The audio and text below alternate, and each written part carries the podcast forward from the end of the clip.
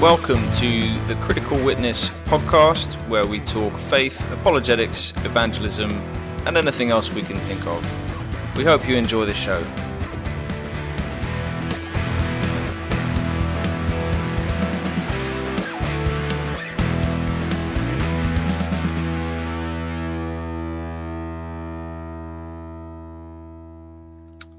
Hello, and welcome to Critical Witness. We've uh, just invested a little bit into StreamYard, so we've got a couple of interesting features, hence a countdown.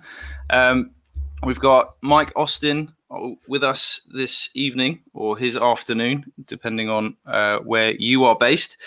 Um, welcome. We're going to talk about God, guns, politics, what could go wrong, basically. Uh, it, pretty much 2020. Anything could go wrong, and hopefully, it will be an interesting, enjoyable conversation. Pretty relaxed. We'll see where it takes us. Um, and I'm not going to really hang around that long with an introduction. Um, join in, ask us questions as we go along. Uh, we are streaming both to Facebook and YouTube for the first time as well. If you're on Facebook, you should be able to comment and we can see it.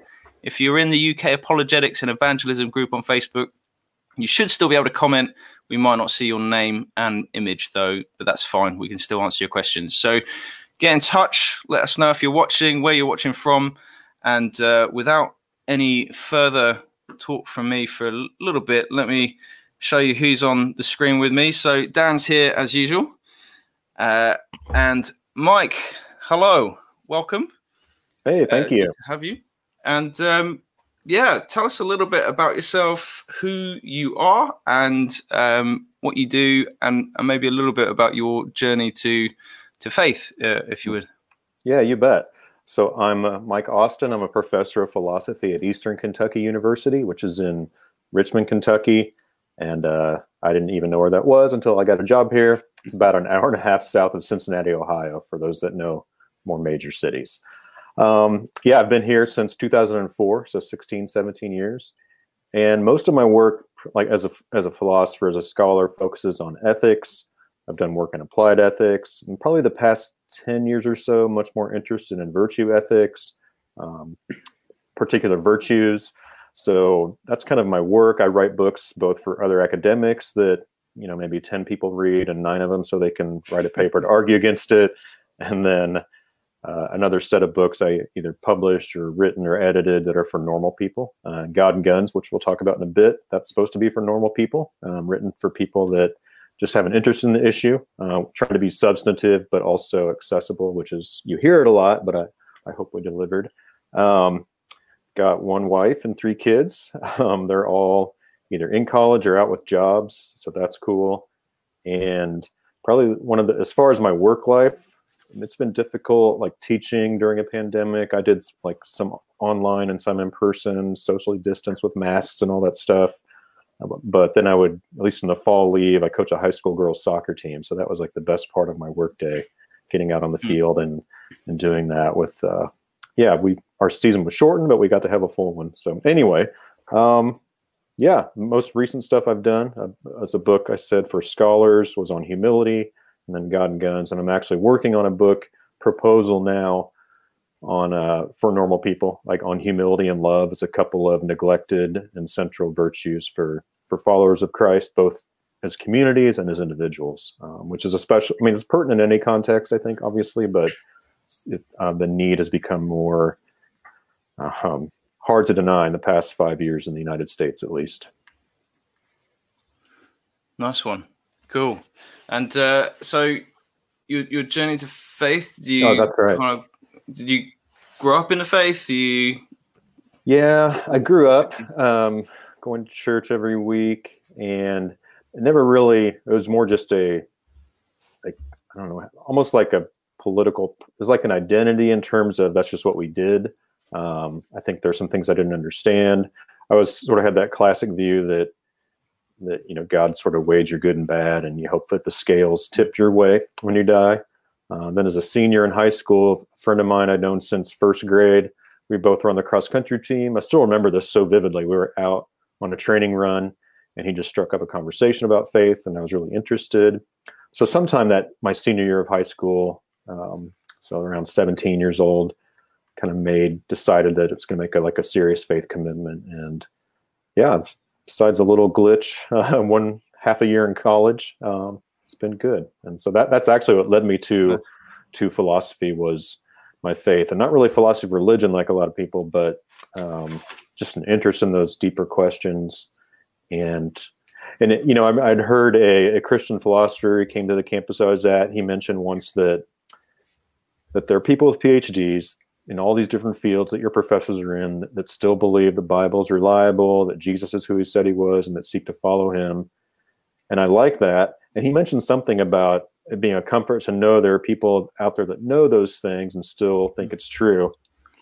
But I wanted to know those things like in a certain field. Um, so I, I, dove back into uh, graduate school and ended up being a professor. So, yeah, so my faith journey. That's uh, what's that? I'm 51. That's 34 years. It's hard to believe. Um, mm. And but it's been it's been hard in many ways, but good. Nice. Good going. Thanks. Um, Go on, Dan. Yeah, no, I was just going to say, um, get into the guns, God and guns. I think it's yeah. go straight in.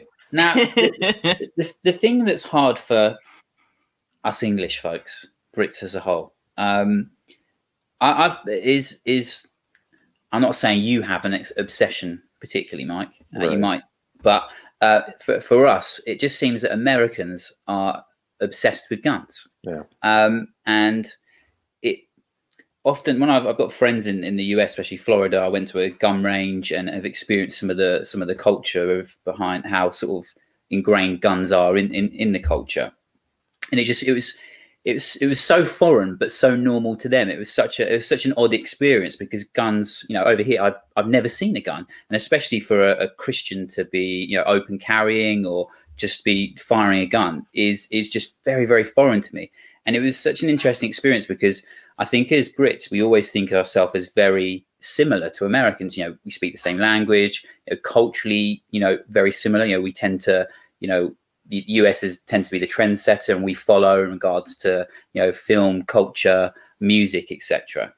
And um, I don't really just tell us a little bit about maybe the history about you know um, for, for people listening about you know what what is the relationship between guns, uh, U.S. culture, and especially Christians. I think that's yeah. that's the bit that seems stranger, the Christian bit. Yeah, and it, it in many ways it is to me. And I mentioned this, I think, in the preface or introduction, whatever it is, of the book that I actually owned a gun when I was um, in utero, right? So my dad bought me a 22 caliber rifle before I was born, um, and I grew up, you know, going to the like trap and skeet shooting, um, hunting sometimes. So that was a normal part. Like our, we had a gun cabinet downstairs, just under lock and key, but pretty flimsy. Um, so that was normal to me, and that was more what people call now gun in the US gun culture 1.0, where the focus is more on recreation and hunting and that sort of thing. And then there's in the past, I don't even know, maybe since the 70s and 80s, it's hard to tell. Um, and even the history is a little disputed, but there's this thing now in the US that it's called gun culture 2.0, where the focus is much more on on being an armed citizen, on self-defense, and so a lot of Christians will Christianize that, talking, you know, using biblical language or passages, proof texts um, to justify it. But yeah, it's interesting because we look with grad school and other stuff being in different places. So grew up in Kansas, guns were normal. Lived in LA for three years in grad school. Never saw or even heard it mentioned. To Colorado, just a little bit.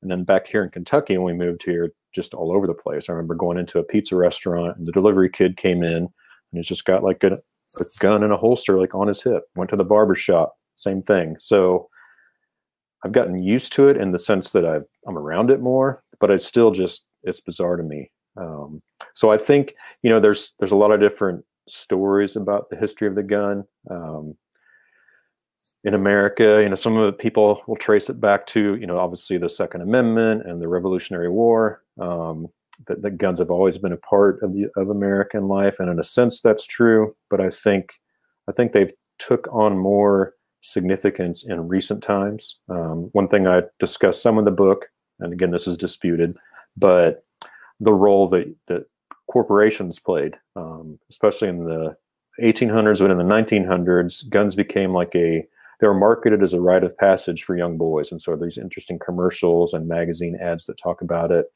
So I think when you bring in the Christian part, there are parts of the United States, like I'm in one now, where a lot of people they fuse a lot of different things together as a part of their identity, as how they see themselves. So um, American, maybe Southern American, maybe a Southerner, uh, Christian, and that somehow guns are in the mix of all those things. And so rather than kind of evaluating well, why why do guns have this cultural role in my life or not, right? There's they just it's just there. So it's like a package deal. Um, so yeah, I'm. I mean, I I enjoyed hunting and shooting some when I was a kid. And I haven't really done it probably for a decade now. Um, I'd rather do other things with my free time. So, but it is funny with the book. I've had some people contact me and say, decry me as some kind of like left wing. You want to abolish the Second Amendment, and other people say, obviously this this guy loves guns. I'm just like, so I guess that's good if you could come out of the book thinking both those things, or maybe not. I don't know, but but yeah, it was an interesting connection, I think. And I just there's just not a lot of part of the reason I wrote the book. There's not really a lot of theological, ethical depth brought to the issue. Um, and so I would see sound bites from the NRA or from the certain the Second Amendment movement that Christians would give as like like in a slogan that was supposed to settle the argument course, as a philosopher, that just drives me nuts, especially if I think it, if it's bad, you know. So, yeah, yeah. Um, so that's kind of what got me into it. I sometimes I still can't believe I have this book out there because I'd I'd much rather write about character traits and a positive vision and virtue because I think that's what what's lacking. But yeah, I sort of. I, I guess I I didn't fall into it. I mean, I chose it, but yeah, it wasn't something I set out to do. I guess you know, I wrote a few things online, wrote a magazine article, then actually uh, was approached by a publisher to consider uh, putting together a proposal. So first time that's ever happened. But um, yeah, it's good. It's yeah. good. It's a, it's a rarity. Yeah, that's right. I was um, so I mean, what what are some of the um, uh, if you don't mind sort of explaining? So what what are some of the arguments that people would use? Because I've heard a lot. Um, so like speaking in Florida, people would defend the use. Uh, you know, Second Amendment to mm-hmm. defend ourselves from an, an oppressive, uh, you know, government uh, and actually, if you take away our guns, uh, then we're left defenseless, essentially. And it's part of part of the um, you know the the origin story of the United States is obviously this defending themselves against us. Yes, um, right. uh, and you know, and um, a, a, bit about that, but also um, Christians as well. You know, what sort of what sort of arguments do Christians make for the use of firearms?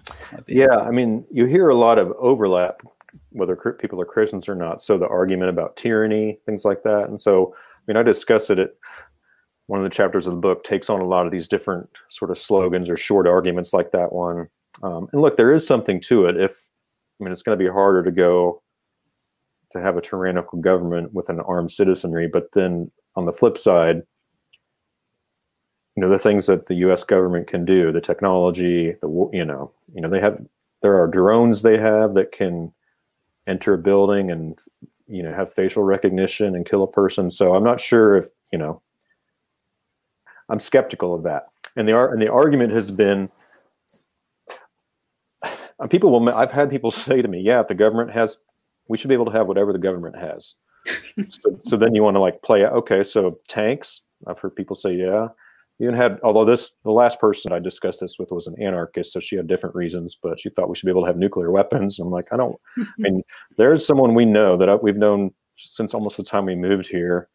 And several years after we moved here i found out she carried a gun like in her purse and i was just i was shocked because i i don't think she should be carrying sharp objects around. I mean honestly not like just not a person and not like i don't mean that as a in a well not derogatory, but yeah, I just I wouldn't trust her um, with a gun. So I just think, yeah, the the open carry stuff. But what Christians do is often they just mirror those things, right? So that they might they might have maybe not in the extreme form, although some do, but some version of American Christian nationalism, and so they so they'll they'll just cite the Constitution like it's not like it's scripture, but you know, kind of pretty close to it, or like as if the Second Amendment settles it. And of course, legally, depending on your interpretation, it does. But the Christians will quote.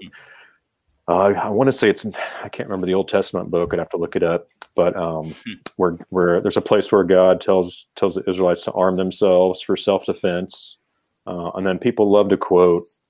I want to say it's Luke 22, where Jesus says, "You know, sell your cloak and buy a sword." Um, oh, yeah. And those are the main. And then sometimes people will talk about Revelation, right? Sort of pictures of Jesus, kind of like William Wallace in Braveheart, riding the horse with the sword. And of course, that doesn't really. I mean, in my view, none of those. Well, the self-defense one is the best of the three from the Old Testament, but even that you can bring a lot of questions. Obviously, um, mm-hmm. you can't just quote something from the Old Testament. Well, you can't just quote something from the Bible in general. You've got to sort of explain it, you know, explain context. yeah, context and interpretation and what it meant to them. And there are a lot of things that are said and well, even in the New Testament, right? We don't most of us don't like cover, you know, most most women don't cover their heads in church like Paul talks about. So there are difficult issues here. And I think I don't know what it's like there, but for sure here it's just easy to prove text and mm-hmm. especially these sort of political issues sometimes theological, but more often just the cultural and political ones because that's such a heated thing in America. Um, mm-hmm. it's a temptation to make, and we we all do it, don't we? We all we're all tempted to to to do that. Um, the, the, the thing I was going to ask about, so you, you mentioned uh, Luke twenty two, isn't it? Verse thirty five to thirty eight, I think. That's and, right. And um, and. It, it would be interesting because I know I've been reading some of the criticism actually of your book by uh, Timothy Shao, yeah. Um, and um, and that that was and there was, there was a, a, whole it was like a whole sort of forum, wasn't it, of people in, interacting with with your book. Um, I, would be interested to discuss um, you know, what your particular interpretation of that is. Yeah. Um, and and some of the alternative views. Because obviously, one thing I picked up, I had a little read of it earlier, and obviously, um, there's several, lots of disciples, but only two swords. Mm-hmm. Um, and I and I I understood you uh, your sort of prophetic view of it. That would be really interesting, I think, to to hear about how you interpret it and in, in a way that's that's different to those who would use it to justify firearms. Yeah, and it's it's one of those things where I think for me and for others who disagree, your initial so much of your initial mindset informs how you look at it. But I remember the first time I heard it being cited as sort of justification for arming yourself, at least for self-defense, so okay, I'm going to read it. And so I read the actual, just that one, that paragraph talks about buying two swords. And then he says for, right? That transitional word. And then he quotes, oh, I've got like coronavirus brain. I could get the book down, but he quotes, he quotes the passage in the Old Testament about the, about the Messiah being numbered with the transgressors, right? And so to me, it was so clear from even just that paragraph that the point was to fulfill this prophecy, right? Um, that that they would break the Roman law, right? Which being yeah. armed, in my understanding, um, given who they were in that uh, in that Roman occupied area, would have would did that, right? It wasn't legal. So so that's my the short answer to my view, the prophetic view. Um, and I just don't, and I think broadening the context to the entire gospel of, you know, later and before the gospel of Luke, right? It's hard to say he wanted them to arm themselves and then later, you know, telling Peter to put the sword away and kingdom of God doesn't advance by violence, those sorts of things. So, um, yeah, so that's that's the impression, the, the interpretation I go to, and I would really encourage people who are interested because really that's the central New Testament passage people use to justify it is just to to do some study to just I mean you'd have to do the hard work. I think the best thing to do is read the whole book of Luke and then then narrow down into that passage and see how it fits within both the book and then the section of the book. And it's just really hard for me. I mean i like i've read obviously tim shao's stuff on that and i think i've said this uh, to him or others that if i was going to opt for that view i think he gives the most compelling case for it. But i just i just don't i don't think it's the best. I think this one is there's less it's the most straightforward reading as far as i can tell of the actual text itself. It's, yeah. it's one thing to have a sword. It seems quite another thing to have like a fully automatic, powerful well, assault rifle. yeah, there's that too. So if people want to carry sword, swords around for self defense, I mean that's kind of weird, but okay. but yeah, yeah, Sikhs Sikhs do it to some extent, but um, yeah, Yeah. if you want to take that literally, why why suddenly a sword equates to gun yeah, seems like quite a logical leap. I, mean, Well, I, I don't I- understand. I guess from their perspective, it, it, it, it you know, offering the counter example, counterpoint is actually, you know, obviously they didn't have guns, and the the equivalent in terms of defense was uh, a personal for personal combat, defending yourself would be a sword. So it's not, it's not, it is. It, I know it seems silly, but perhaps it's not. It's not as silly uh, as as it sounds because there's no, there's no. That is that's the ancient equivalent. Yeah, that's I right. I- I- so I imagine that I imagine that's what someone would say in response to that is that you're right. I mean, d- comparing it to a tank would be, you know, or an, you know, anti-aircraft gun or something like that, uh, or a nuke is would be absurd. But I think probably the you know, if I was an American and wanted to defend my gun rights, then I would I would I would appeal to it being equivalent. Although it, it you know there, there are similar claims made by people like prosperity gospel where they would say that you know jesus riding on a donkey was the equivalent of a limousine or something like that you know so um which i i, I think is absurd but Yeah. maybe maybe this one's a little bit more reasonable how so how would you respond to that if someone said actually that actually they are equivalent Yeah, I can see. So the argument is just what you said that in that context, right? That was the kind of the that was your personal weapon that you would use um, protect yourself or harm others, right? Um, and so there's by analogy, at least in the American context, right? Same thing. And so if I'm if I'm bringing a sword to a gunfight, so to speak, these days, right? I'm in trouble. So Hmm. they, they had equal weapons, you know, to, to protect themselves. And but yeah, I so I just go back to to me that question is interesting and important, but it's secondary because I don't even think that that's I don't even think self defense is the point of the passage in the first place. Um, I think it's Right. that fulfillment of prophecy, and and yeah, and you could I mean there are interesting other interpretations, some that are stretched that try to read it much more symbolically. Um, um, what's the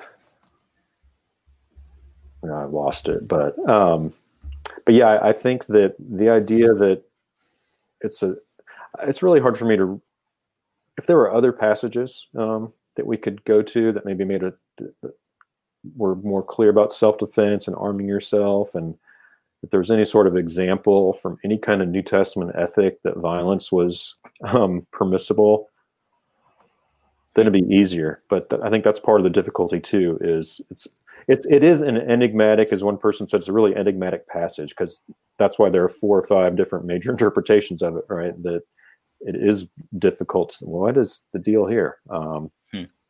but yeah just it just struck me and still does that that prophetic interpretation is better than the self-defense one Okay, so um, kind of kind of related to that. So, I mean, one of the the things I've always thought about um, the use of guns is that you know I can think of of good reasons to own a gun. You know, for instance, I know that um, a lot of, of critics of, of, of your view and and those who just just defend uh, the use of guns for, for Christians is, you know, even in some kind of appealing to the virtues, virtues of, of, of, of courage and things like that, to actually use use guns to defend others. And um, you know, because I know if you look at, uh, I know there's the data is a bit contentious in this, but um, the data about how how often guns are used by individuals to protect others. So actually, by even though I know that the US data on guns is horrendous, and it's something like um, what, uh, I can't remember, like 40,000 gun death, gun related deaths each year on average. yeah that's right. Um, and a, I think about 60% are suicides and about 35, 40% are murders. Um, and um, obviously, those rates, the rates for murders would obviously be, I imagine they would argue, significantly higher if we didn't have the number of guns that we had that would have stopped murders. But then the counter example would be, well, um, given that 60% of suicides, if we didn't have such easy access to guns, there would be significantly fewer suicides, given that, um, you know, suicides are usually, um, you know, deeply connected to the, to the method. Um, so I, yeah, I don't know. So what would you, how do you respond to, to, to that claim? Yeah, I think I'll start with the suicide issue because that's an important one. I, I, a lot of people don't realize that, and I think for people, you know, for Christians and people trying to think through gun policy in the U.S., that's actually, in a certain sense, it's, sense, it's an easier one to deal with, right? Because of, I mean, you don't think someone who's suicidal should have access to a firearm, um, but we don't have any sort of laws or regulations, at least not consistently, about safe storage, about trigger locks, those kind of things. So some people will say, look, if you're going to people, someone's going to kill themselves, they'll find a way. But as you pointed out, that's just that's not the case when you actually do the mm-hmm. research. Um, and so, especially younger people, impulsive about that, and uh, yeah, there would just, there would be fewer deaths. As far as the other, I'm yeah, that's one thing that as a philosopher, and, and I do sort of analytic philosophy, so it's more conceptual analysis and application, and I want it to be practical in the end of the day. But the empirical stuff was difficult because you know you're reading outside of your area of expertise, you're depending on other people, but mean, you can find someone who will say there are 50,000 defensive gun uses a year, upwards to over two or three million a year. And I, I mean, I think it's on the lower side. I think there are a lot of problems with all those, with a lot of the studies that, that claim it's so high. Um, but I wanted to come at from a Christian point of view and think through, you know, what is it, what does it mean, right? When when you decide you're going to own a gun or carry a gun, and you, you take that responsibility of doing that and you, you're opening yourself up to i make i'm willing you're saying i'm willing even if it's just in self-defense or defend my family or friends or loved ones or someone on the street i'm willing to kill somebody another person made in god's image hmm. and one thing that really stuck out to me which is it's true to me my experience how people think about this and seems to be true in the in this data as well is we tend to overestimate our abilities right in the, in the heat of the moment so people who are who train for years make mistakes in the heat of the moment with firearms. And then we want somebody who's just taken a weekend class or even nothing but ap- applied for a permit to have a gun in church or in a movie theater. And, and I think that's, uh, yeah, that's just makes no sense to me at all um, mm-hmm. that, that, it's that lax. So, yeah, that if I think, I mean, violent crime in the U.S. has actually since the 1990s gone down. I mean, you'd think it's the opposite. Now, there's certain parts of the country, areas, re, you know, cities and regions where it's increased a lot. But there's the story that gets told by the NRA and others that you've got to arm yourself to protect your mm-hmm. family, to provide for your family, right? And so, um, and we buy into this. Like, even I mean, some of the language is racist, it's, and some of it's just stuff apart from that immoral in other ways, right? It's, it's like they're mm-hmm. coming, and if you're not ready to protect your family, you're not, you know, doing your job as a man or as a godly man or as you know, mm-hmm. fill in the blank. And I think, I think a lot of things about masculinity and evangelical Christianity in America uh, get wrapped up in this as well. So, yeah, it's I can't look. I in the the book I, I don't like I'm not I don't defend a pacifist position. Although doing the research and reading over the year and a half or so, two years I worked on the book, pushed me even closer in that direction. And since then, I've done more reading. I feel like whatever space I'm at the, if pacifism is here, I'm as close as you can be without just jumping in. Right? um, mm. And that just yeah. comes, yeah. So, so yeah. But I think there's this. There's just such a well, and you mentioned culture and stuff like that. It's violence. When you start paying attention to the prevalence of violence, not just in America, but more like just in, in pop culture and all those things. It's just everywhere. Mm-hmm. And so it seems like, well, yeah, of course, the guy on TV, his gun, he saved his wife or his child, so I can do the same thing. And mm-hmm. I'm just, I'm skeptical of that. A lot of other things. How has he trained? Right? Is he freaking out at the moment? You know, is I mean, there's just all sorts of variables that we just tend to ignore and overestimate ourselves. So anyway, those are some thoughts that come to mind. So, oh, and this is totally coming from a position of someone who hasn't read the book yet. It's been on my list for a little while since Dan mentioned your name. Um, but in terms of just for anyone who's new to your name and your book, I'd be interested in, in just what angle do you take? Is it along the lines of more regulation, more training?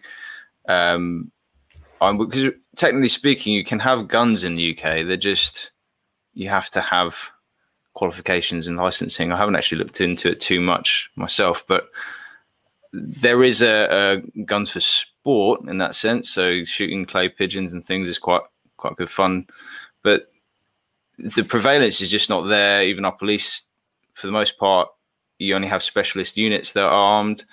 So we're quite used to regulation, and it makes sense over here. Could could you just so there's a couple of questions in there.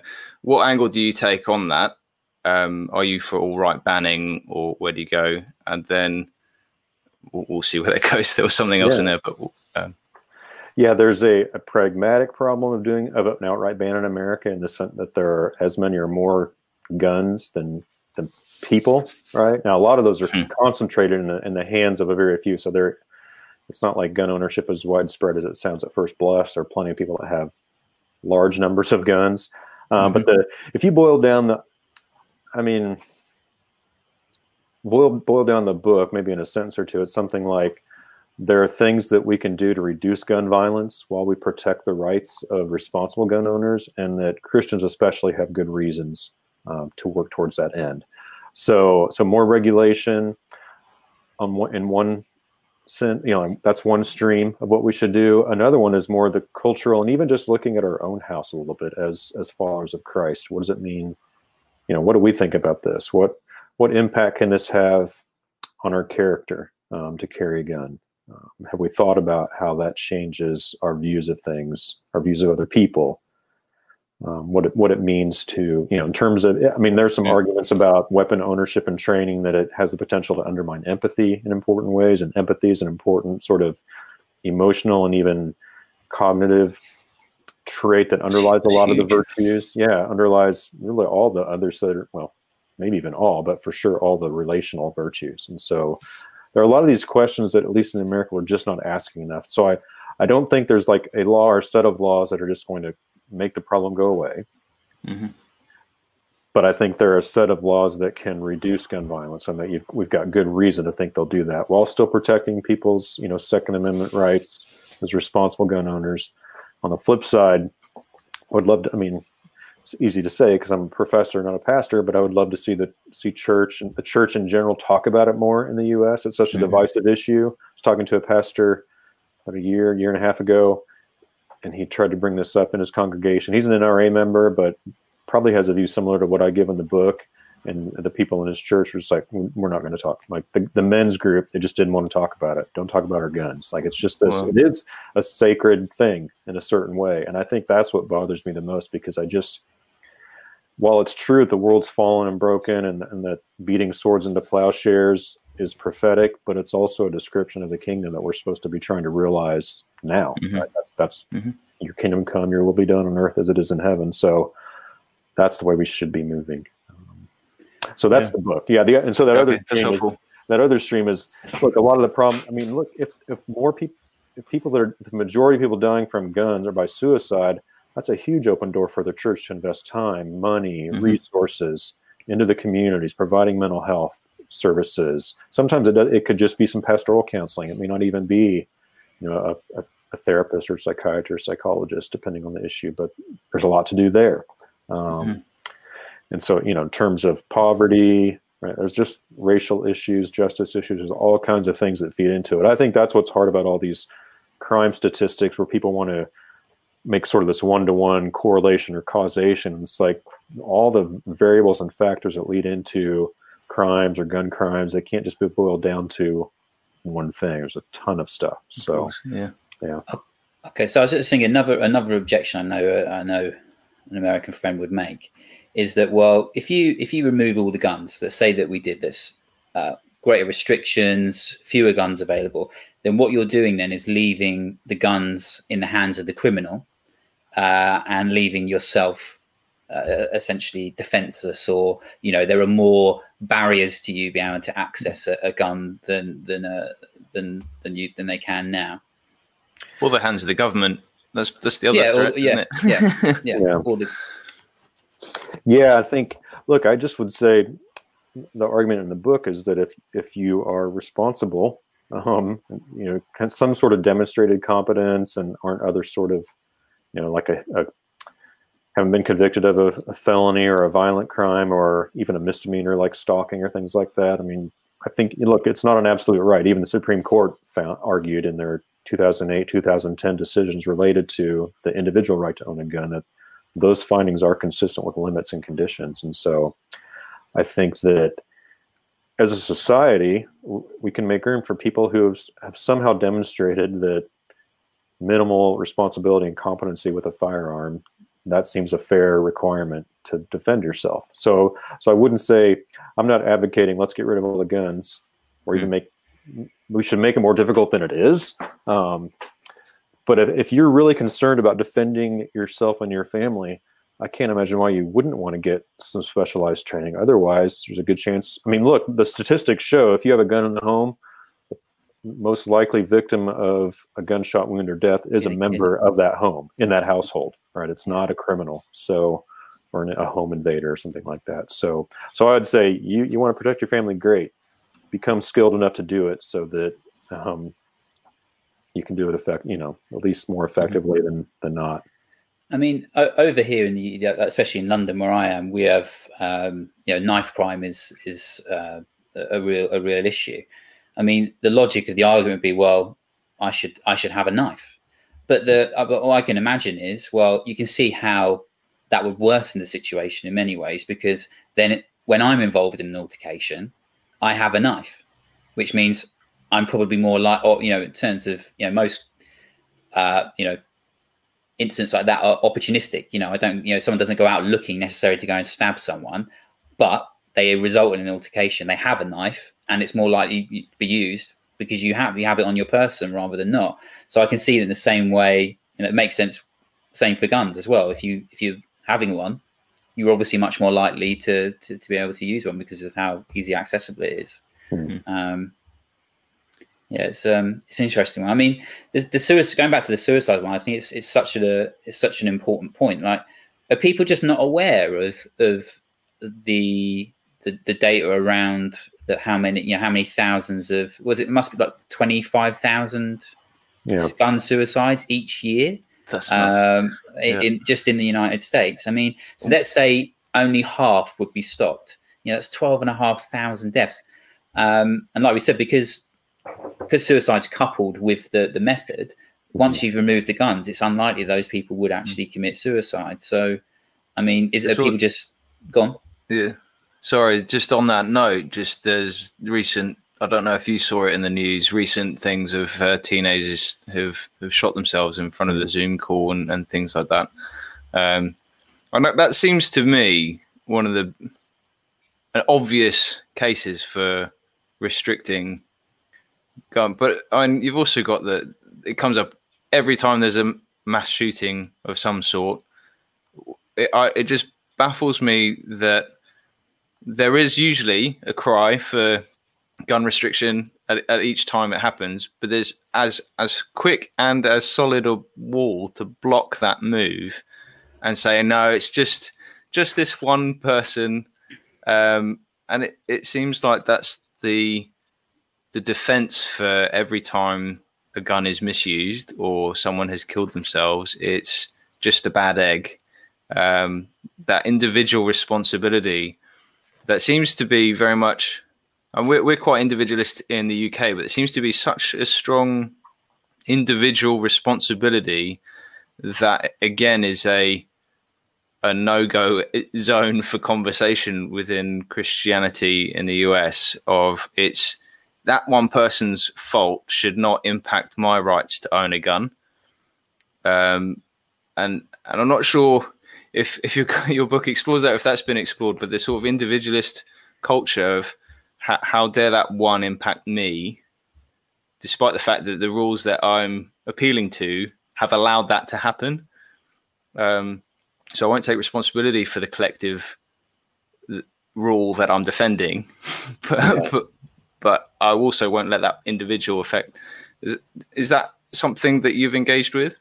A little bit. I mean, I think when, I mean, people just, that's part of what irritated me, I guess, and still does. Mm-hmm. That's where slogans come in. It's like, it's not the gun's fault. So I've had someone say, well, going back to the knife, if it's not, you know, take away guns, people kill each other with knives, ban knives, they'll they'll use rocks like Cain and Abel, and or what are you gonna do? Ban ban rocks? And so then I just think, no, but you know, um, I'm not even arguing the ban guns, right? But I, I think mm. that look this this is where the the structure of the of what a gun is matters. So I mentioned this in the book mm-hmm. when there was this the school shooting in Newtown, Connecticut, uh, several years ago.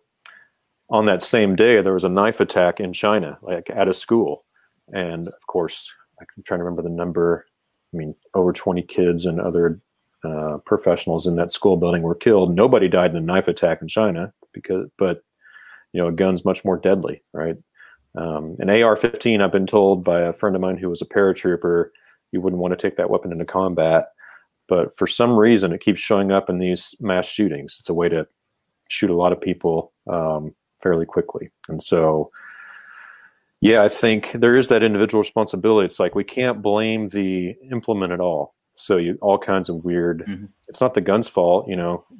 Just like a, you know, people can drive their cars and kill people. Are we going to ban cars? Mm-hmm. And so there's just mm-hmm. those are the sort of arguments, and there's not a, a, deeper sort of well, what are the things we can do? We actually do have a lot of regulations around cars and what kind oh, of car you can yeah. have. Mm-hmm. you got to get you got to so you've got to at least pass a minimally a challenging written test once and a driver's mm-hmm. test one. You know, so yeah. Um, so yeah, people just there. I think a lot of it is that individualism, and I discuss it a little bit in the book, but we just have to. That's it's the, it's a curse of American, sort of, the way that culturally, not all, of course, but many people in the in the United States think is purely individualistic, right? Yeah. So someone can say, well, look, I I pulled my a poor person can say I pulled myself up by my own bootstraps and was able to get mm-hmm. into college and have a career. I'm like, that's good, but that doesn't mean that other people don't have a more difficult time or maybe there are some advantages you had they didn't or maybe they just you know i mean so i think it's just too easy for us to focus on us and our little small inner circle and don't realize that american dream yeah yeah right the independent yeah. and and yeah i don't know if a book that i just recently finished called um, jesus and john wayne uh, written hmm. by a, a professor at calvin university um, it really explores a lot of sort of masculinity and individualism and how, at least in American evangelical context, those things got combined with all the arguments about gender and, and how like gender issues became so central to American evangelicalism since the 60s.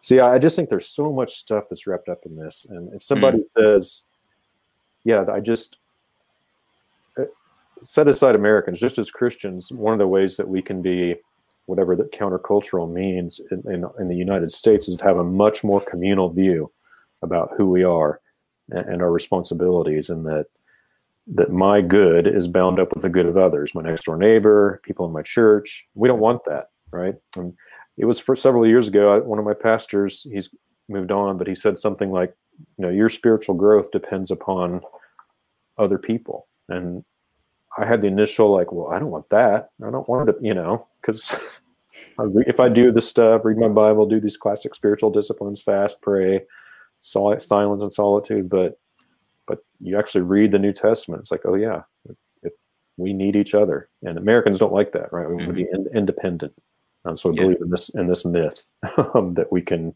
do it on our own.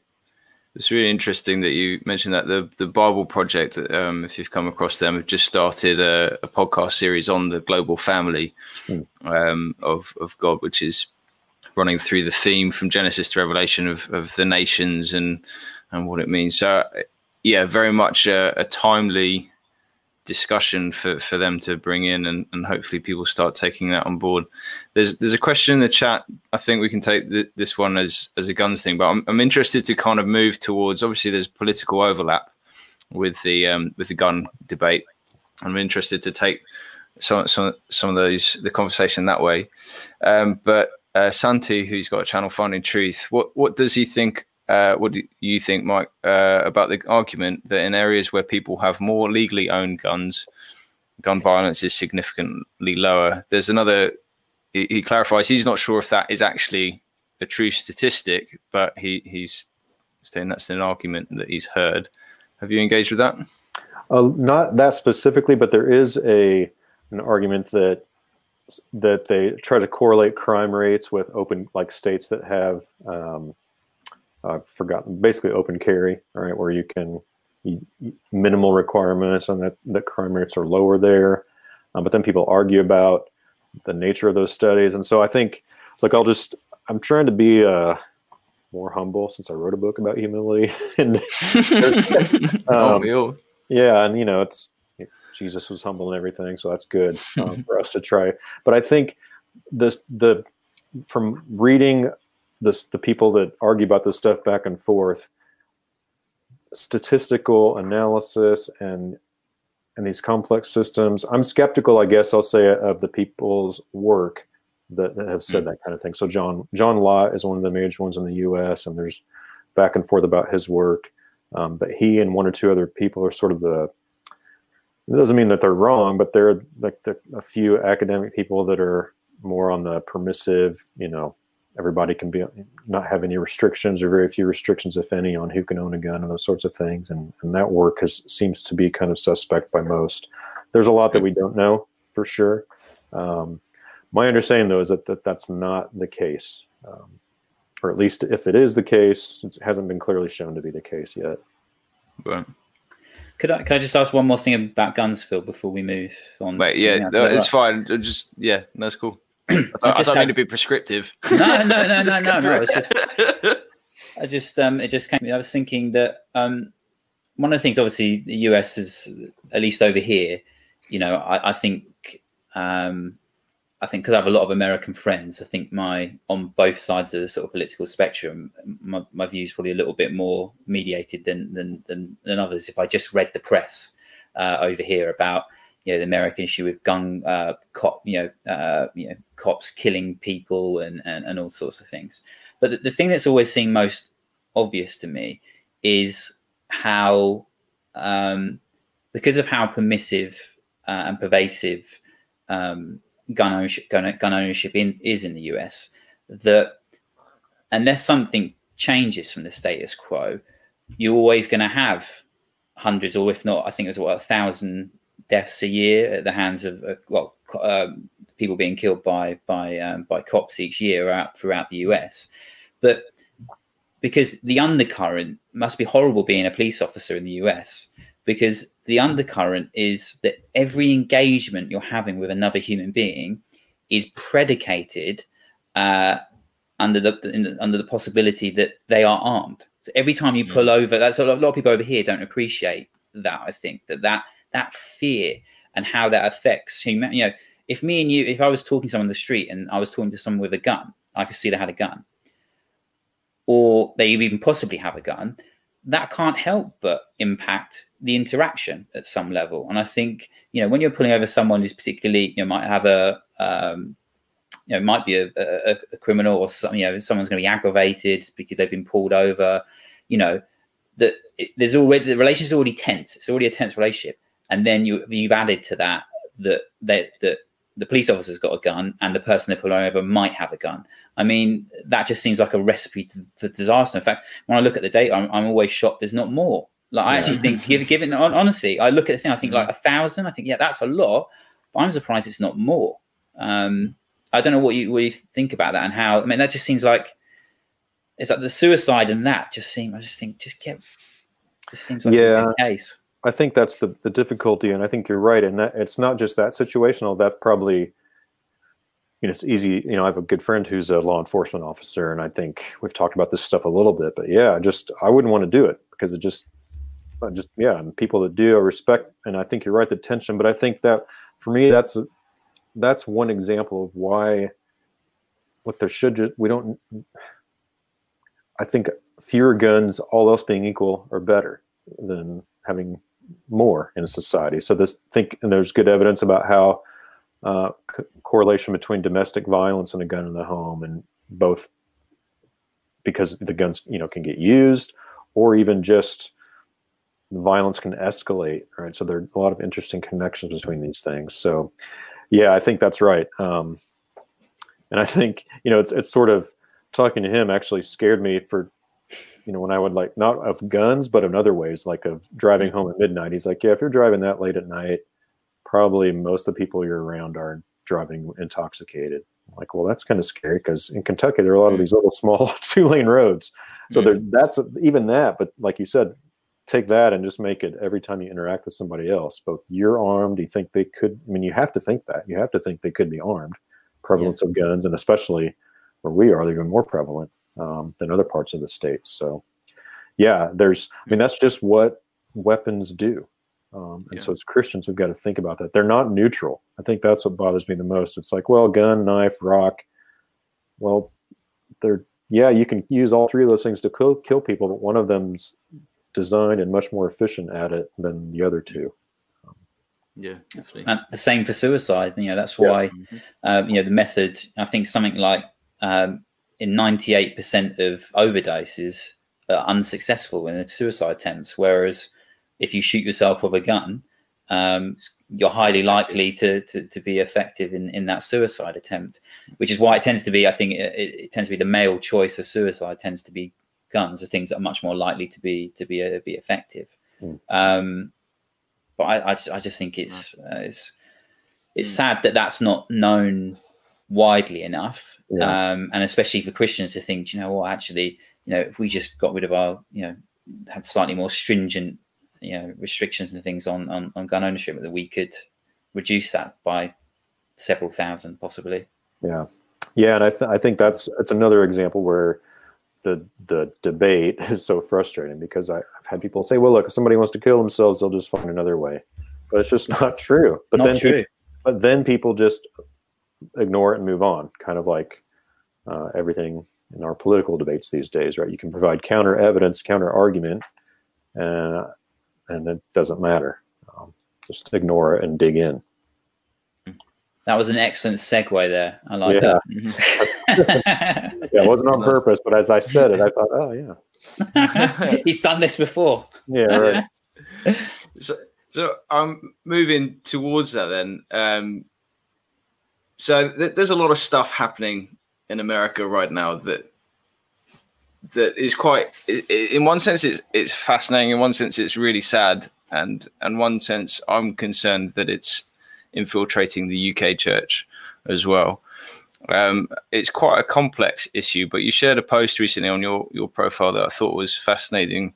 Just re- reflecting on the recent eric metaxas um, comments on donald trump that donald trump has won in a landslide um, that this is an attempt to steal the vote, that everyone who's done is part of this attempt should be in prison.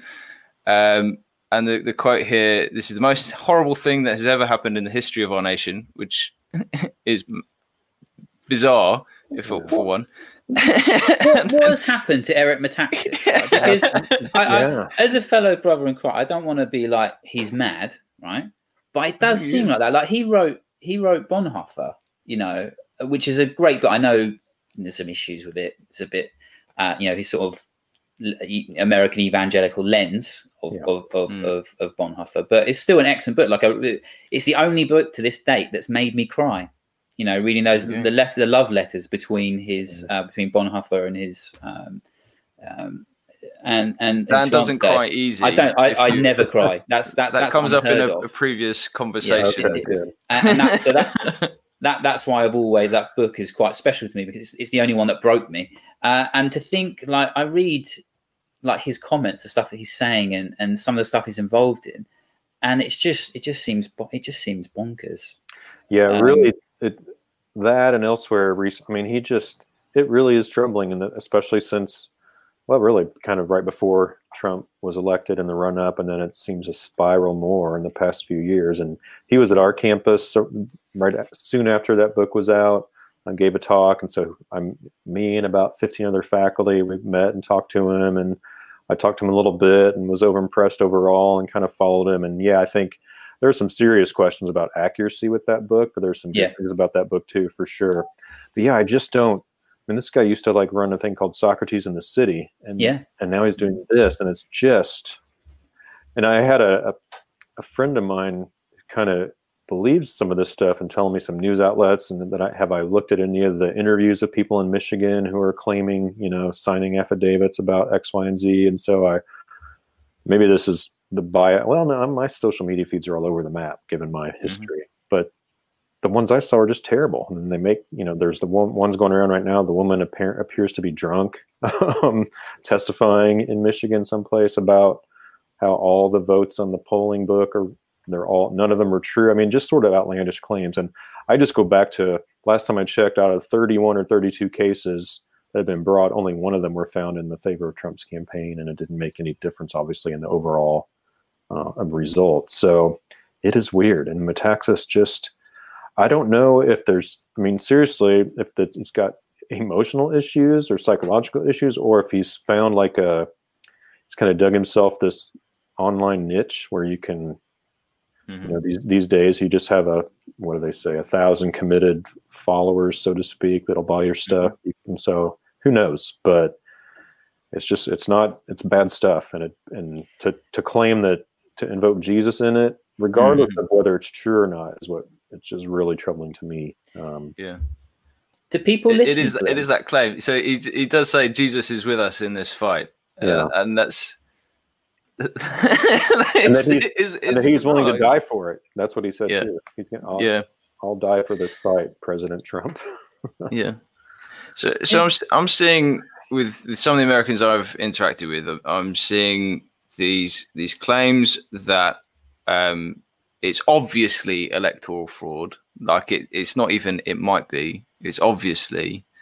I'm seeing claims of well, it's the assumption that I don't read widely, which I find quite interesting.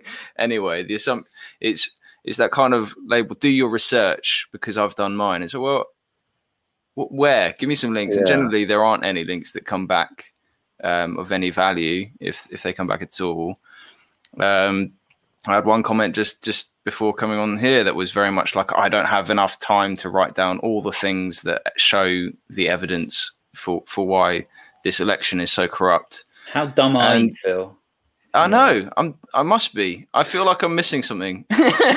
but but when I look for it, I, I I mean I probably am biased. I don't think I'm that left. I don't think I'm that right. I'm I'm pretty as centrist as as they come, if we're talking labels. So I, I yeah. So it's very much this idea of the media is the problem, except the media that I watch yeah. and agree well, with. The media are rubbish and and yeah. you know completely. Well, there is that, but what what and, is the and, media? But, but well, that, I mean, the, the, media itself. I mean, you know, um, I think mo- most people don't get their their information from traditional media outlets mm-hmm. and, and, anymore. Um, yeah, and it's um, and they don't do themselves any any favors. Um, you know, on on on on both sides. But it's um, yeah, I mean, it, it would be interesting if if if there was really you know solid evidence that there was large scale voter fraud. I mean, you're always going to have some degree of voter fraud. Like you know, was it like zero point zero nine percent? You know, it's it's insignificant, um, and and I think it's largely you know around you know could be around that number. It's going to play no part. I mean, Biden won by so many votes just because I like Donald Trump is hated so much that people who have probably never thought about voting uh, just got up to vote. Uh, mm. And and the thing is, it's it's it wouldn't even matter, I think, whether his you know, policies, whether they were good or bad. It's just him as a person. People don't like him, and that's why you know there's always these interesting mm. things. But I don't know if you've seen them, where you know people go onto a college campus and they'll they'll interview someone. I remember watching one with Obama and, and so and they'd be like they tell them, Oh, this is this is your person's policies. What do you think about? Oh, they're great, you know, I love Obama. Yeah, oh, 100 percent yeah. I mean, that's the reason I'm voting for him. And they'd be like, Oh, that's Bush's. Yeah. Yeah. And they're like, they're like yeah. oh, well, um, I have to That's give some thought to this. Yeah. And then they, and then they go to like a Bush voter and then they do the same with Obama and stuff like that. So that it's almost like the policies are irrelevant, really. Right. Uh, mm-hmm. It's just, it's more about the person, you know, and like we spoke a bit before we, we, we, we, we came live about Obama, you know, Obama is the quintessential president, you know, it wouldn't really matter what he does. And if we, ignore the the drone strikes and, and all the things he actually if you look at it on paper wasn't didn't do a great deal, but but he was but he mm. he did the part. He met all the criteria of the expectations for the um, for the for the president. Whereas Trump is just he doesn't meet any of the criteria. I mean, he's he's a mm. human, um, but but um, I don't know what you. It, yeah, I. I just it'd Where's to the be question some, now? Where's the question? fraud. It would have to- what, what I'm saying, the, the question is, it, it, it would have to be it would have to be major fraud, like obvious fraud. Because the thing is, like the stuff I'm seeing, the same as you feel, is like these little things. Maybe this happened, and someone's saying this, but it would have to be on such a scale because he won by so many that it would be obvious. Like we would have found something really obvious, and there there isn't being. And I've been trying to. I was like, well, yeah, if if there was large scale voter fraud, then cool, let's find it and let's let's make sure the right person wins. Um, but but it's but it's but it's not obvious. So I just Yeah. think it's probably unlikely to be voter for. I don't know. what- Well, and I took Yeah. my so a friend of mine, and I think was said, you know, pointed me to listen to some of the testimony and people who are signing affidavits, and so I, I went to Metaxas's that video, and then he's got some something where he's got some, had some guy come on to provide the evidence, and I couldn't even make it through more than a couple of minutes because it was so Mhm. outlandish. And so he started talking. There's this other view that or theory that might be generous, but that you know that the Democrats are controlling Dominion, the computer company that did some of the ballots, and and so it, the, the analogy this guy was drawing is just like when you go to Vegas, right? The the house, the odds are stacked to the house, and so just like the casino owners control the gambling machines, the Democrats are in control of voting machines. like Sorry. yeah, it's okay. So I'm just, but I don't like. I have the same thing. I, I try to look at some evidence. I've, you know, I, I am biased in the sense because I was when Trump was a candidate. Um, I used what minimal platforms I have to be, you know, pretty strongly that this is a bad idea. I've kept that up, and um, as a Christian, I was shocked. I mean, like many Americans, back, you know, character matters. Character matters. Oh, character doesn't matter. He's not a he's not a pastor. He's our president, right? Yeah. Um, Yep. Like, yeah, but sometimes, I mean, yeah, the character issue is always central for me. Um, No matter, forget about the policies, and I have problems with a lot of policies as well. But this person has incredible power. So I don't know what the stuff about the election. Yeah, I mean, I have enough faith. I mean, now the claim is they're, you know, Trump tweets, they're not letting us provide evidence, but you're in a mm-hmm. court of law, your lawyers are there. If you got evidence, just. Where is yeah. it? yeah, Yeah. So it's it's pretty frustrating. I, So- I think it's. Oh, go on, Phil. Yeah, no, I'm just just trying to figure out a way. To, with, so we're- we're all kind of in agreement. There's a, a big problem with with these facts or alternative facts or conspiracy or whatever word you want to use as charitably as possible. And we've we've all interacted with with Christians who are absolutely persuaded that Trump should be a, the president, and anyone who says otherwise isn't a true believer. maybe, maybe, well, certain pastors have said that. Yeah. Um, so, as Christians interacting with other Christians, like, and you've got a little bit more of a platform, a significant more platform than us, Mike, with your with your book and your engagement. You've you've interacted with character, and that's part of your um, part of your thing beyond guns. Yeah. How what what do you recommend pastors Christians do? How how do we engage with this without it becoming an us versus them, a question of salvation? Is it down to how we read Revelation? As some of this article insinuated, like the Left Behind series has left us with a bunch of people with no doctrine and some fanciful ideas. Um, what, what's your what's your take on like steps forward for for the church? Yeah, I think. Yeah, I think it, that's really difficult, and actually interacted some with my pastor about this the past couple of days. But I think we just, I don't know what it's like there, but I think the anti-intellectualism and intellectualism, you know, the mind's not going to be the savior of culture, but it's a necessary prerequisite for um, positive change. Right? You've got to know Mhm. what's true and have some wisdom, both individually and socially, to try to, you know, foster the good, the common good. But I, th- I think our our society is anti-intellectual. Um, it's much more. Was it Husserl talked about sensate culture, sort of emotion-driven, and and I'm not an anti-emotion kind of person. In terms, I think they play an important role in our judgments. They actually are forms of judgments, but but we just we're appealed to emotionally so much. And you know, pastor, it's on Twitter. He mentioned this, so it's hard as a pastor to compete um, with you know clickbait and all the stuff that's out there. right? Because the thinking through something takes time, takes effort. It's frustrating.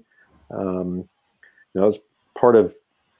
So I, but I guess we just have to like start at the at ground zero and say, you know, it's it's God is the one who said, "Come, let us reason together." Right? Yahweh mm-hmm. said that, and so we've got this capacity to reason. We don't all have to be, have PhDs in philosophy or be philosophers or theologians, although we all are, in a sense, we are those things, right? Because we we think about those kind of issues.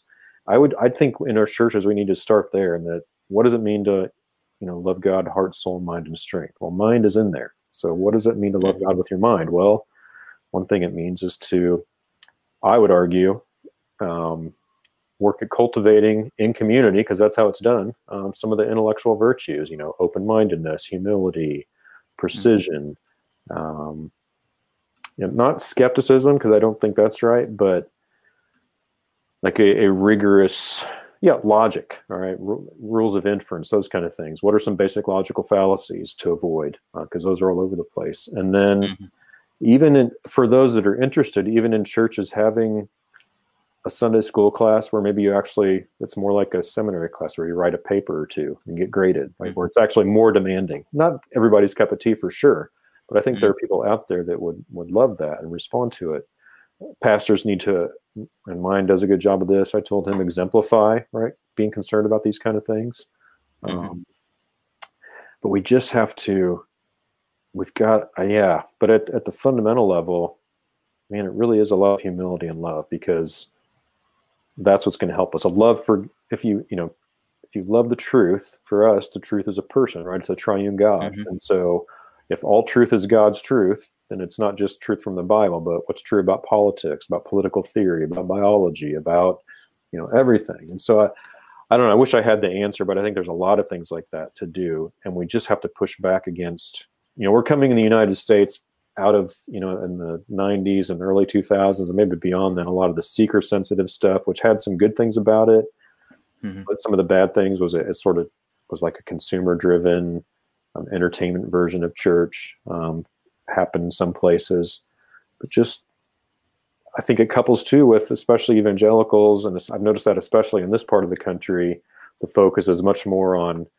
getting somebody to you know become a Christian, or you know as they still say around here, say the sinner's prayer or whatever it is. Mm-hmm. But we're not discipling people in the life of Christ, which includes the mind, other things. Um, mm-hmm.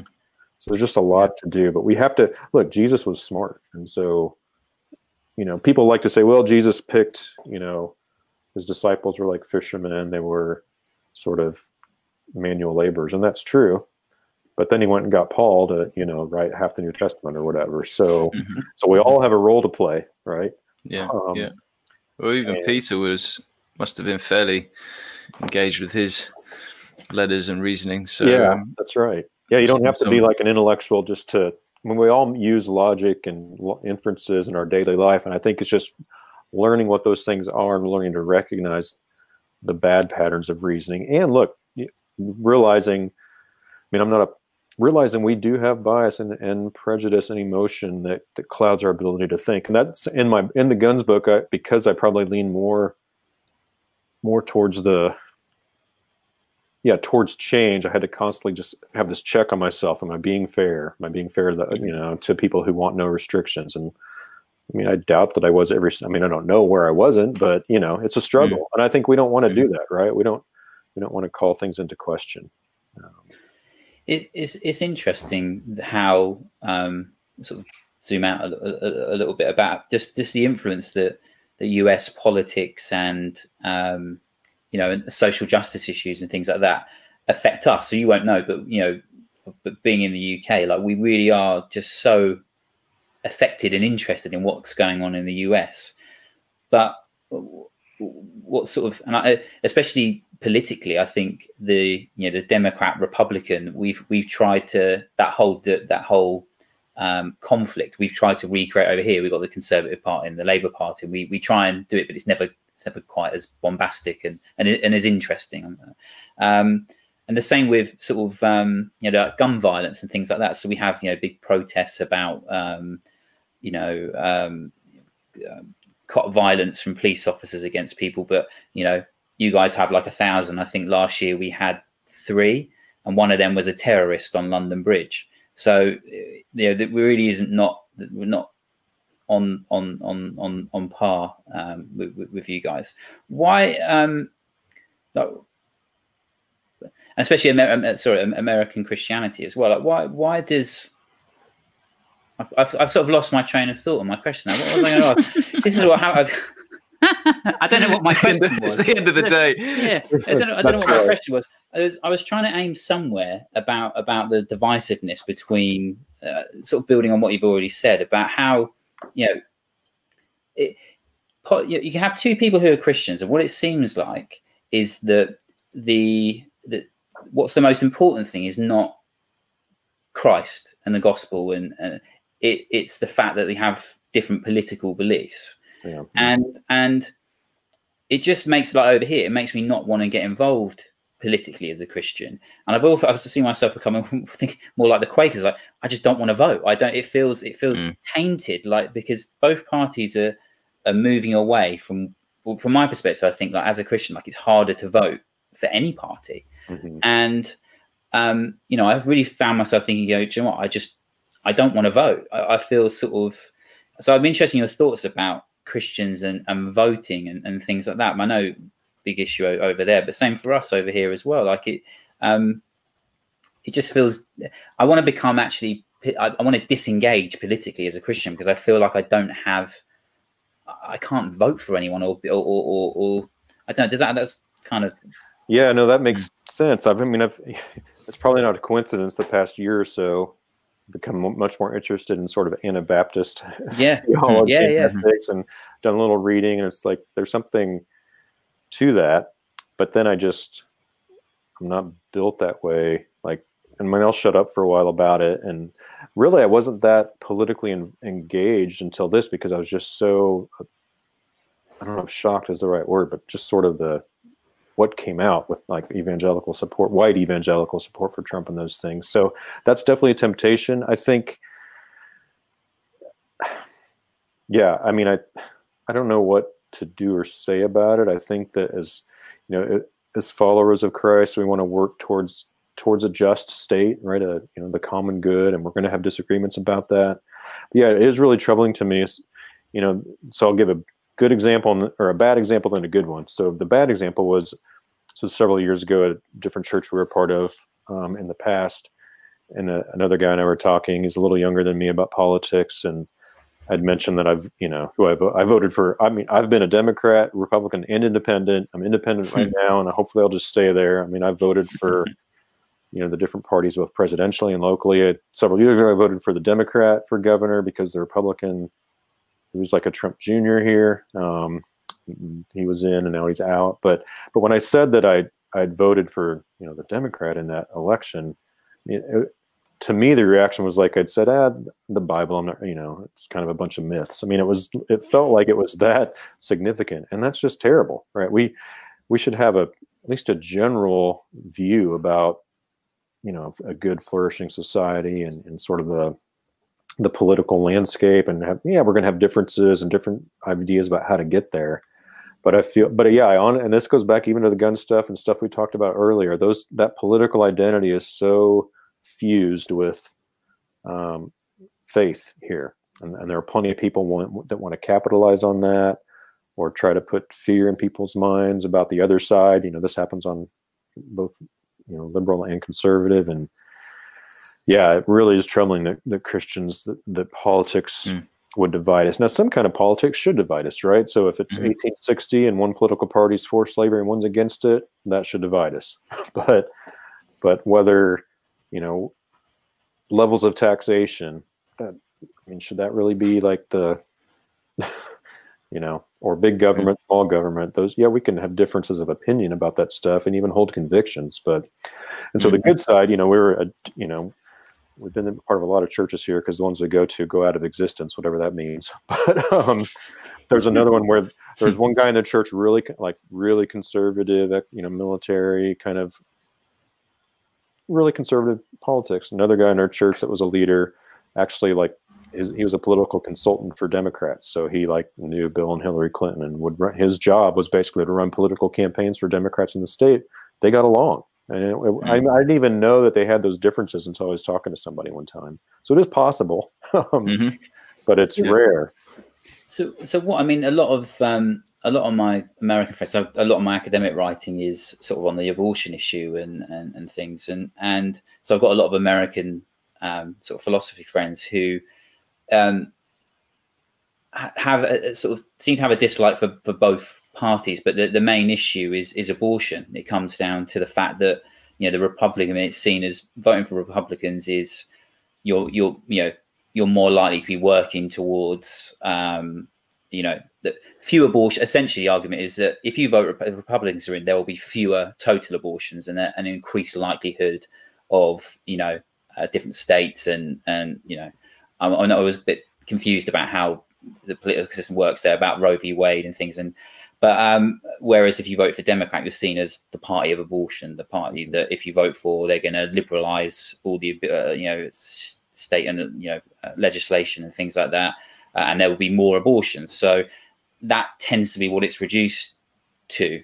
Um, I don't know what you you think about single issue voting and things, because that that's that's something I find like if that was. Mm and that is a massive issue for me. I mean, uh, unfortunately, over here, it wouldn't matter what party I voted for, is because no, no one's doing anything about abortion. Yeah. So you have to find something else to to make your single issue if you're going to vote that way. But um, yeah, I don't know what you you think about sort of single issue voting and. Yeah, if I can understand that for sure to a degree, and I've got you know people who are who are like philosophers, other academics, and that's you know they sort of proverbial held their nose and voted for Trump for really that reason primarily.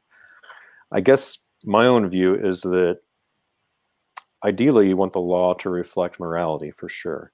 But mm-hmm. but yeah, this is a difficult case. And from my understanding, like actually abortion rates are the actual rate of abortions tend to be lower um, during Democratic presidencies and when some of their because think of the policies, some of the Democratic policies that geared geared more towards more social support. So there's more access to food, healthcare, people who mm-hmm. are poor. So maybe you know a young single mother um, maybe feels like if she wants to have the child, there'll be enough support to do that. And so people make that mm-hmm. argument. And I've just become really skeptical of the way the Republican Party works because this has been since as long as I can remember. So in the 80s, when I pay, started paying attention more to politics, pro life, pro life, pro life at every level. Mm-hmm. Um, but look, what it's been 40 years. It's not really a lot has changed. Um, mm. Yeah, Supreme Court could change it. That's that for sure could happen. Um, but you know, there are things like like Trump. They could have cut Planned Parenthood's budget. They didn't, right? Mm. Um, and so, th- so sometimes I feel like it's a if if Republicans didn't have that, they'd lose a pretty important chip. Um, in the mm-hmm. game for a lot of voters. And so sometimes I I just feel I wonder if people are getting played. Um, and I think they have been for sure. And I think and there have been some you know there's stuff kind of leaks out about people talking about it. But the other thing is for me like with Trump I understand someone that would vote that way. But I but gosh, I was just worried about things he could do that cause a lot more deaths. Um, mm. So you get into this, this tricky thing where, and look, whatever you think, I for one, I'm not going to blame Trump for the deaths of the coronavirus, but I think him and some others share some responsibility in how bad it's gone in our country. There are things they could have done mm-hmm. at the start that would have made a difference, like putting in the National Defense Act and making tons of testing. Right, so we could have we could limit the spread by a lot more testing a lot earlier. I want to get into all that, but so yeah, this English. I mean, here's the struggle: is that I think that fetus, you know, the way philosophers talk in the abortion debate, just unborn fetus, right? So, unborn child. I think they, I think they're fully human. I think they have the right to life. So I, so that, so I have that sort of belief. It's really based more on philosophical arguments, not so much scripture. Um, although you know they're definitely being made in God's image or things you can bring in. But on the flip side, I, I would rather this is a case in, where I would rather have if I have my choices abortion abortion be illegal and have higher numbers of it or it be legal and lower I'd rather I'd rather just have actual more people not you know fewer abortions happen uh, for whatever reason. And I think the way, and that's the other thing. I'm not. I'm a little skeptical of the amount of change that would happen. I'm sure it would reduce the number of abortions each year. But it, let's say that Roe v. Wade gets wiped out or repealed. That just now it's up to every state. So Kentucky might end up being pro-life state. Um, Ohio's not. Go to Ohio to get an abortion. Yeah, it's more difficult. Um, yeah, I mean, the, the, the, there's been some recent data on the states that restricted abortions uh, showed that there was a significant reduction in the total per capita abortions. Yeah, I think I so, saw so, that. So, so you know, there is some, and, and, and again, I mean, it's like with the issues of Italy. You know, there's Italy has really high rates of conscientious objection, so a lot of people have to, if if someone wants an abortion, they usually have to travel to a different region. Um, but you you find lower lower abortion rates still, and I imagine it would be basically whenever you put a barrier in, some, in front of someone, um, there, you know, some proportion of those people are less likely to um, you know to try and overcome that that barrier to to achieve the end that they want. Um, but yeah, no, it, it, it, you're right though. It's it's um, it's it's interesting, but I think that's the most persuasive reason I can come for. I can sort of think of why a lot of people vote for for Republicans is that they just see it as that party of life, and then the, I, I, just see the Democrats, you know, they're literally described as the party of death. Yeah, um, yeah you know, and and that I mean that just strikes me as just totally uncharitable. Um, even if even if they are pro-abortion, but to call someone like the party of death, like to to to approach dialogue with someone who thinks differently is you. Well, this is the party of death, the party of you know the, the it, it it's just I don't know how you can ever how you can ever have fruitful dialogue and discourse and really try and understand someone when you paint someone in the most negative, horrific light. Yeah. Um, mm-hmm. yeah, it's just it's just scary. I just find like with with with Trump. I mean, policies aside, he's just so div- divisive, and mm. you have you can't. I, I think what's so strange about the US is well, there are lots of things I, I will find. things, a lot, lots of things I love about. Lots of things I, I, love about the US as well. I love I love the US. I love visiting my friends in Florida. But you know, out of over 300 million people, the best that you, you not you specifically, just American people in general, you came up with is with a dodgery old dude who likes to kiss people's necks and is a bit I find a bit odd. yeah. And then and then and then is Trump, this this little this Oompa Loompa who is is just um he, he, he, who's just so divisive. And yet I have to say, even like Trump under Trump's he's done some great stuff. Like there's some stuff like with sex trafficking and some some mm. really amazing stuff that gets lost because he's so divisive. If he was just if he just didn't speak, you know, or something, or didn't go on Twitter. But a lot, he's done a lot of really, really good stuff that people will never know about. Mm-hmm. They'll never be able cognitive. They're, they're so biased. They'll never be able to even want to try and understand that he could have done anything good. But he, there, there was a lot of good stuff. Um, mm-hmm. uh, will all be lost because he's so divisive, and it, and it's so so frustrating. And I just think, mm. you know, there's there's so many great politicians. I like someone like Ben Sasse. Um, there's there's you, but and, and, Democrats as well um, uh, as well. But it's just frustrating for us as, as, a Brit looking at the US and keep oh come on. Well, no, we have the same please, thing here. I please, mean, you, know? please do. You, can, you, must be able to do better than these two old yeah. doddery dudes. Yeah. Well, just, sometimes I worry about that with with British politicians as well. yeah, we got, got to do better than just the Etonians. I mean, just just on this note, I'm noticing time, but the yeah, sorry I think just kind of going back to that, I, have I've interacted with a few Americans on on the sort of abortion debate, but also with regards to like health healthcare. And it was interesting you noted, Mike, the the difference that the the Republican seems to be very much about the individual autonomy, very much about um, you work your way up, very much um, not about the government uh, responsibility, but about all, all the way down to individual and so things like um, the NHS to a Republican is a socialist experiment, um, and anything that like Obamacare, I don't, I don't know the ins and outs of that, whether that was a good idea, but it sounded sounded like it was caring for the people who couldn't afford health insurance, and and health insurance, from my perspective, is the biggest scam across mm-hmm. the United States. Um, but the there might be other scams out there, but yeah, for, for, me, it, when, when, I come, yeah when I can walk in to the NHS and uh, I don't have to pay. Yes, I pay in taxes, but like it's just care, basic level, a good standard of free of at the point of delivery. Mm-hmm. Free, and and that's for me that's an incredible thing. But the pushback from Republicans is is very much well that's, that's socialism, and I I wonder in that sense the in some ways I almost have to go yeah okay well to you I'm a socialist what of it? I, I, kind of see the gospel in, in, the way that works out. Yes, the church should take responsibility where it can and should, but the church also causes problems because they're not specialist in delivering medical health care. Um, we generally make a muck of it at times as churches when we put put our um, yes, we, we do things out of love and caring for the neighbor. That that's good, but sometimes we do it when we're inexperienced and don't have the expertise, and we make a mess, and we end up doing more harm than good. So I'm I'm just wondering, as someone you, you seem fairly central on things yourself. How how do you?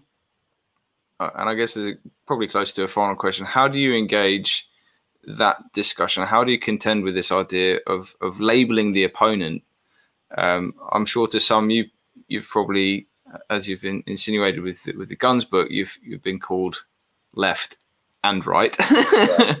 um, how how do you personally engage with that? How do you encourage other Christians to engage with that? And and then maybe we'll we'll see where that takes us. Yeah, I think I think you you it's a tough one because look, people want some people on the abortion debate want to draw analogies to like voting for a Democrat to voting for someone who is pro-slavery in 1860. Mm-hmm. mm-hmm. Yeah, there are some similarities, but there are some pretty big differences, right? And and, and so the I just I say I mean if we start with all truth is God's truth, and then we say, well, look, yeah, this is something we disagree with, but what are what are some good things, right? That what are some like parts of the Democratic platform that reflect the gospel? Um, what are some parts of the Republican platform that don't? Now, the, the problem is too many people will just will just dismiss it all out of hand because it's on the Democratic platform. But I think you just you have to start talking. I mean, I think, look for me, the health insurance thing, it's, it's terrible that somehow that you whether you're going to get care or afford care, your insurance is tied to employment status in the U.S. That's mm-hmm. bizarre. Uh, I teach a medical ethics class, and we looked at Canada's system and one thing that falls out of some of that is Canadians have complaints about it, but they want to keep it, right? Well, I'm not sure. I don't know anyone who's happy with their health insurance in the United States. Um, mm-hmm. And so, but yeah, I guess I just I want people to look more generally, right, rather than this laser focus on abortion, which is, of course, it's a significant important an important issue, but that it's not the only issue, and so we have to broaden it. I mean, the Democratic Party could win a lot more votes in the U.S if it just you didn't have to put to get put a pro-life candidate up, but just was friendly to mm-hmm. pro-life people. I mean, there is a mm-hmm. pro-life Democrats organization, and so they're out there, but they're not, you know, official party status. So yeah, I think we look. I, my view is let's just try, let's see where is the common ground and start there. Um, whether mm-hmm. it's Christians looking at political issues, whether it's two people discussing them, that's what I try to teach my students. That's what I try to do. Um, yeah in mm-hmm. these discussions but i think the hard thing is it doesn't feel like there is as much anymore because things just you know you can just dismiss all that as socialism or all that as party of death or the republicans mm-hmm. are all fascists or the democrats are all uh, bloodthirsty antifa member i mean just all this stuff where, where then it's just i kind of want to go back to what dan said well i'll just write my books teach my classes coach my team love my wife and kids hang out with my dogs and watch netflix yeah it, it does sound like a good life. That's so bad, yeah. Mike, have you have you ever come across um, a book by Jerry Arbuckle about um, the founding myth of healthcare? Because it's, it's quite an interesting thing. Because he basically says that that um, that universal, you know, healthcare, or what Americans would call socialized medicine, is he, he basically says that it's it's it's predicated on on the good the, the parable of the good Samaritan. That was actually the founding myth of Western healthcare. Is this whole idea of helping the stranger, the per, you know um, you know the the the injured traveler, and um, that that's something I've often found. It's like well, people it's like well, look, if you're a Christian, actually this is this is this is deeply rooted in scripture of, of caring Mhm. and and want uh, and taking care of others who are unable to uh, using your own resources. I know people then go well okay well that's about personal charity and not wanting the government and then that that starts a whole debate. But i think you know it, it it's it is closely aligned. There does seem something good about everyone pooling their resources to help those that, that wouldn't otherwise be able to access care and, and, and resources that, that are going to help them. And, and our you know, your, your health is one of the most valuable things you have. You don't have health you can't you can't enjoy any other goods you know really without Mm. without your health you know in many in many ways Yeah. uh, but Yeah.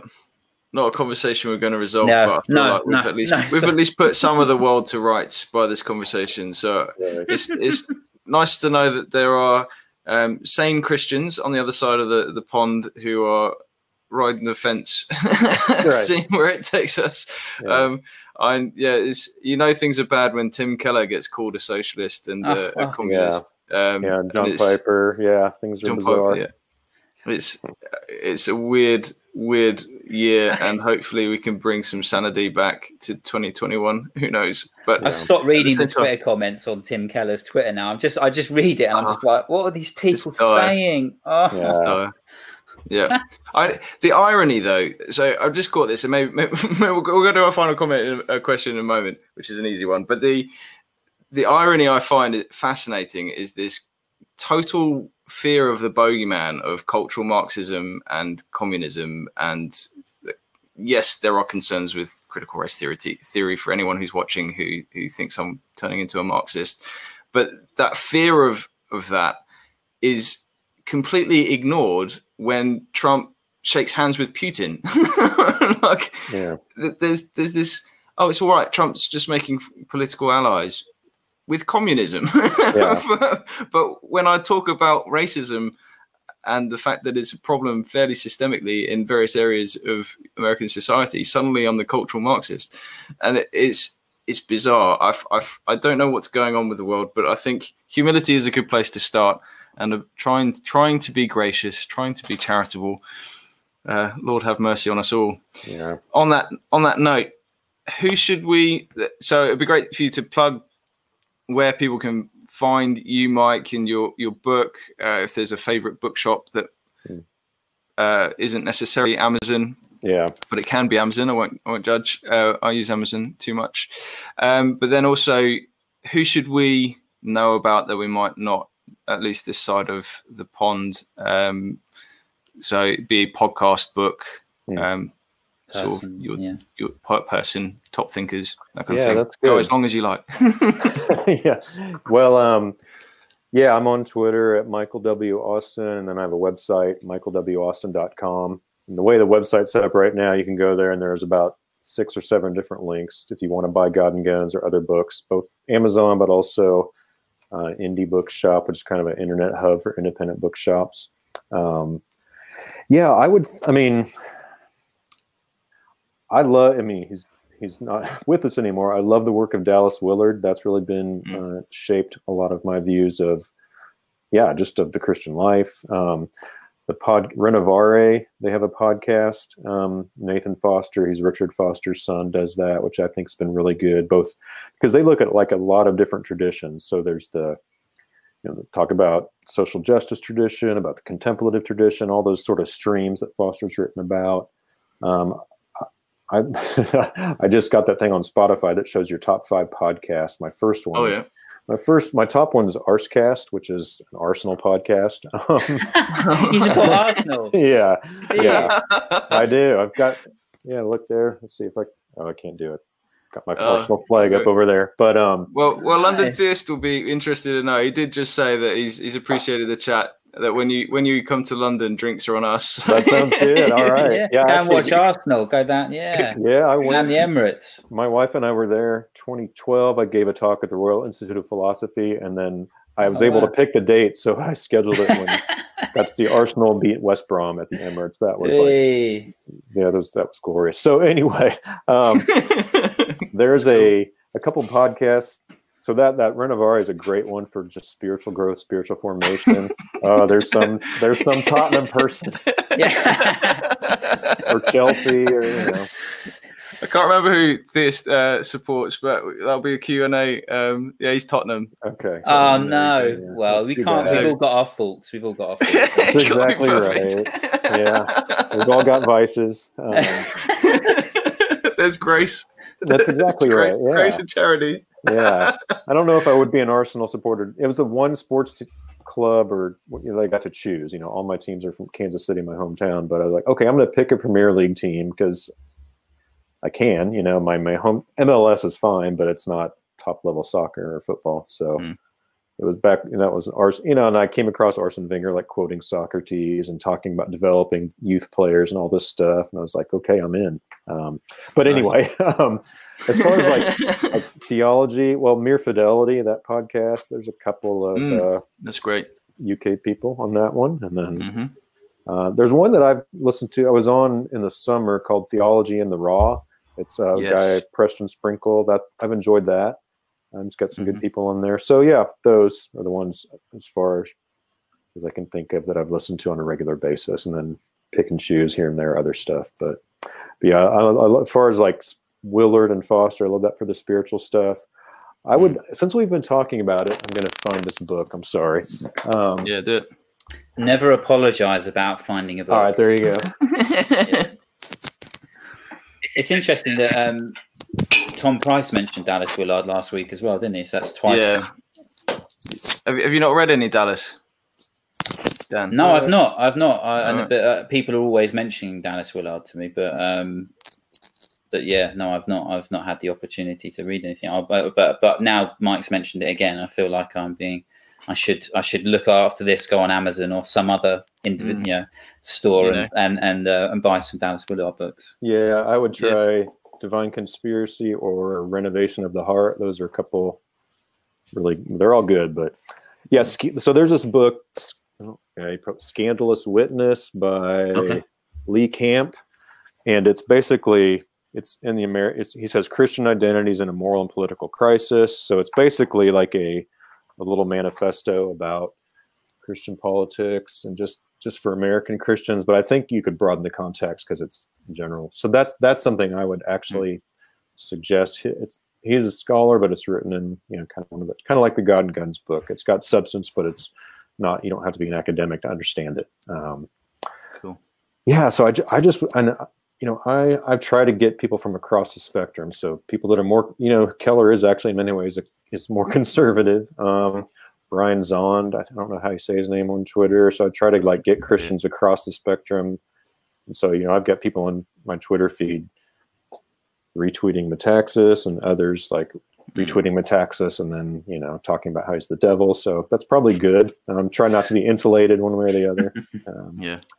Yeah. and it's not difficult to do. It has to be a conscious choice, doesn't it? That's to, right. To do that, because the It's a temptation. tiring choice sometimes. It is. It is. It's it's so Yeah. tempting just to mute people you disagree with Yeah. and be surrounded by by you know everyone wants to pat you in the back. But it's it's it's so helpful. and something I've always recommended to people as well. It's just just always read widely and read stuff that makes you a bit uncomfortable yeah. um, because you often.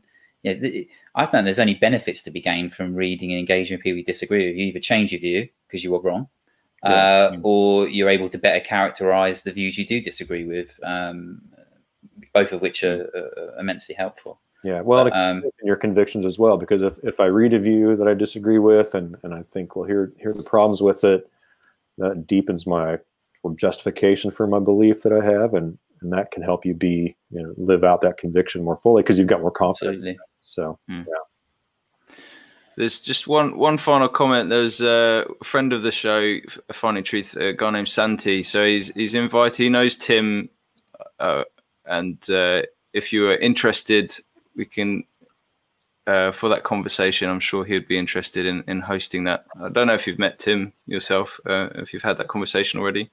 yeah, we've had, well, you know, we did that on, there's an online, that online symposium that you mentioned. So there's some back and forth. I didn't, I did, did not participate much in it. I just was like trying to survive teaching and coaching, and I didn't have the bandwidth to engage it um, beyond the Mm. initial debate. But that's a good place to go. Um, and yeah, Tim and I've met. We met at a conference before the book, but a couple of years ago. So yeah, Well, there you go. I'll leave it to you to uh, Santi There you go. watching. You can uh, get in touch through uh, Mike's Twitter, and you can say yes or no. yeah, there you go. there you go. Um, cool, Mike. It's been such a pleasure to chat. We'll, um, we said an hour and a half, and uh, it's been a long day for Dan, obviously, and for me. Yeah. Um, yeah, it's been a pleasure, and uh, good luck with the the books. And uh, is anything else coming out soon, or is that just settle, the dust settling for a bit?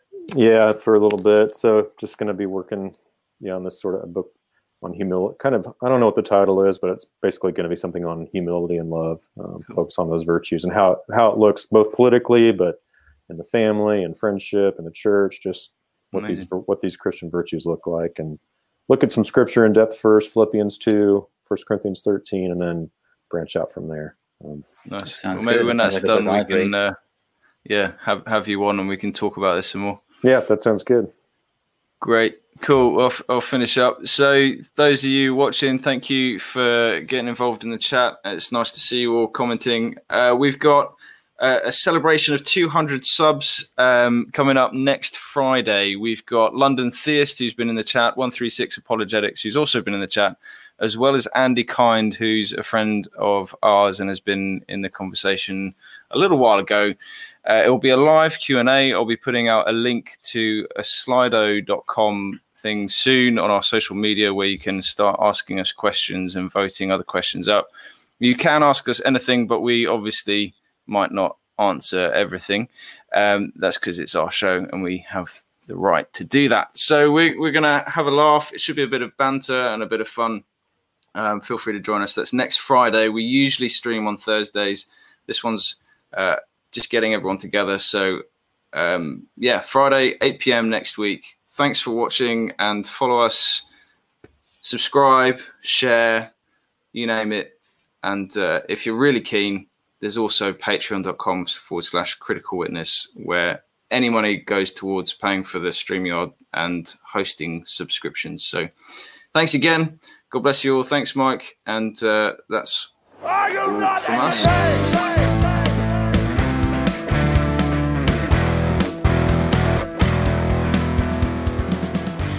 For listening, and we hope you enjoyed the show. If you like what you hear, please do give us a subscribe on YouTube or follow us on any of the social media out there and give us feedback. Get in touch, let us know what you think if you really enjoyed the content and want to support it, find us on patreon.com.